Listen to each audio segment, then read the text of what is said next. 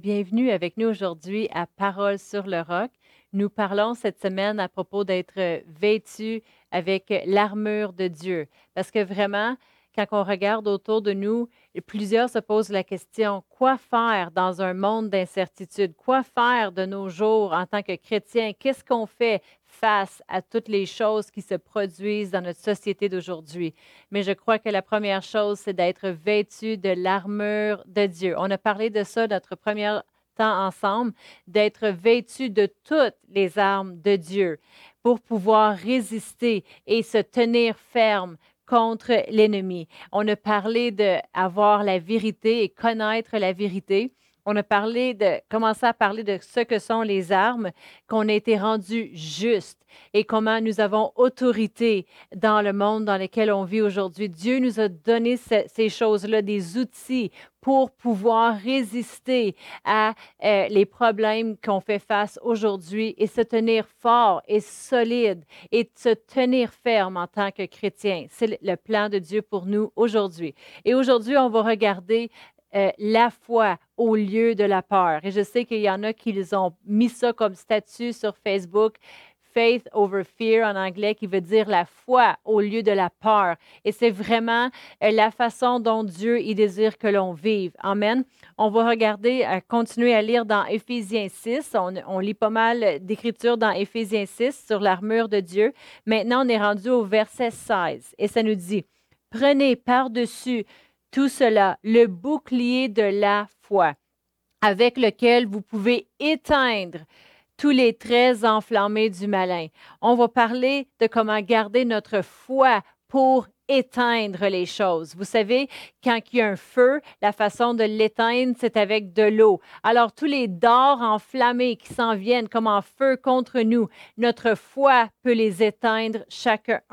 Alors, c'est important d'avoir la foi. La foi et la peur s'en va. Elle s'éteint complètement. Amen. Il y a une histoire que vous connaissez bien dans Marc 5, versets 22 et 23, où ce y avait un chef des synagogues qui est venu, nommé Jairus, euh, qui, ayant aperçu, se jeta aux pieds de Jésus et lui adressa cette instante prière. Ma fille est à l'extrémité, viens, impose-lui les mains afin qu'elle soit sauvée et qu'elle vive. Et là, euh, Jésus, il se préparait pour aller avec lui. Puis si on descend au verset 35, ça nous dit, comme il parlait encore, survint de chez lui le chef de la synagogue, des gens qui lui dirent, Ta fille est morte. Pourquoi importunité davantage le maître? Mais Jésus, sans tenir compte de ces paroles, dit au chef de la synagogue, qu'est-ce qu'il a dit? Il a dit, on va éteindre la peur tout de suite. Il a dit, ne crains pas, mais crois seulement. Regarde pas autour à toutes les flèches de l'ennemi, mais garde tes yeux sur moi. C'est ce qu'il disait. Et, il ne permit à personne de l'accompagner. Pourquoi? Parce qu'il voulait pas avoir de la peur autour. Euh, ce qui n'est, qu'à Pierre, à, euh, à Jacques et à Jean, frères de Jacques. Et on sait la fin de l'histoire que Jésus est entré dans la maison, il a fait sortir tout le monde et il a parlé à cette jeune fille qu'il est, elle est ressuscitée, elle s'est levée. Et puis, il y avait un miracle cette journée-là.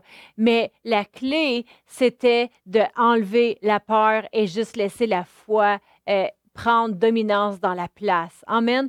Vous savez, pendant ce temps de quarantaine, c'est le meilleur temps qu'on peut euh, passer plus de temps avec Dieu. S'il y a une chose que je peux vous encourager à faire, c'est être plus dans la parole que jamais auparavant plus dans les louanges que jamais auparavant. Pourquoi? Pour laisser cette foi-là euh, juste envahir votre maison, la parole de Dieu. Amen.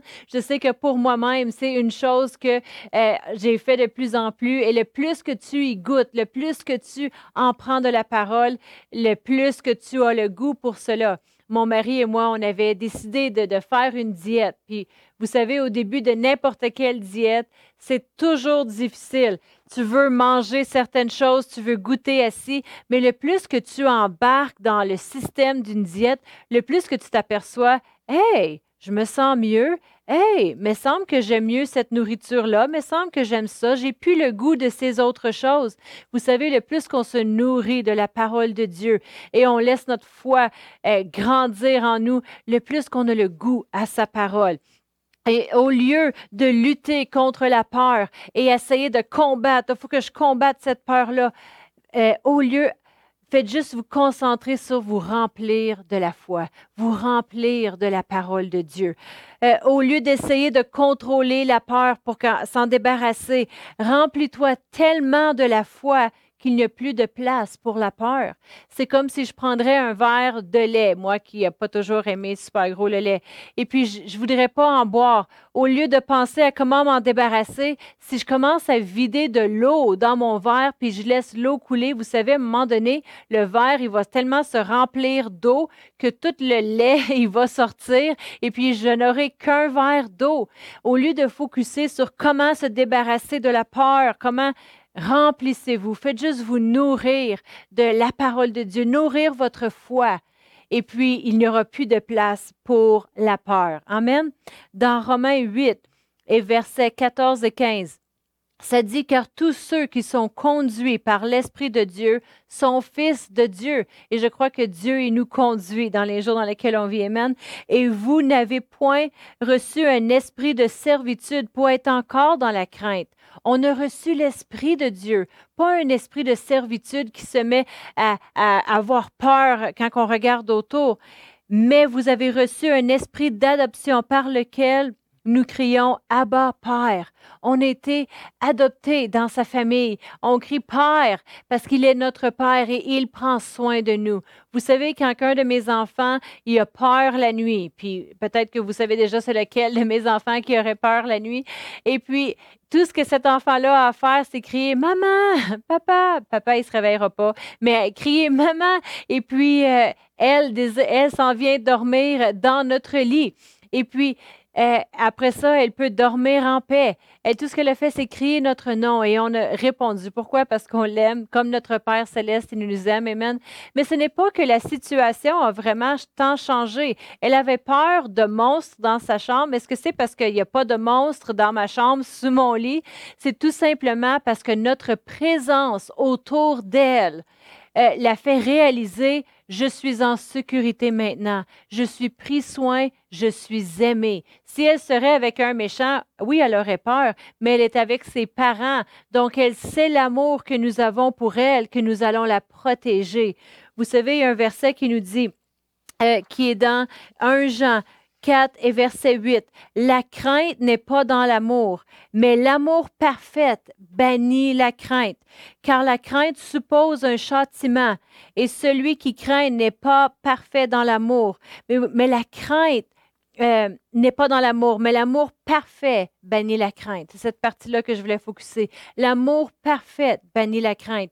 Quand on réalise combien Dieu nous aime, quand on se nourrit de juste son amour envers nous, vous savez, ça bannit la crainte.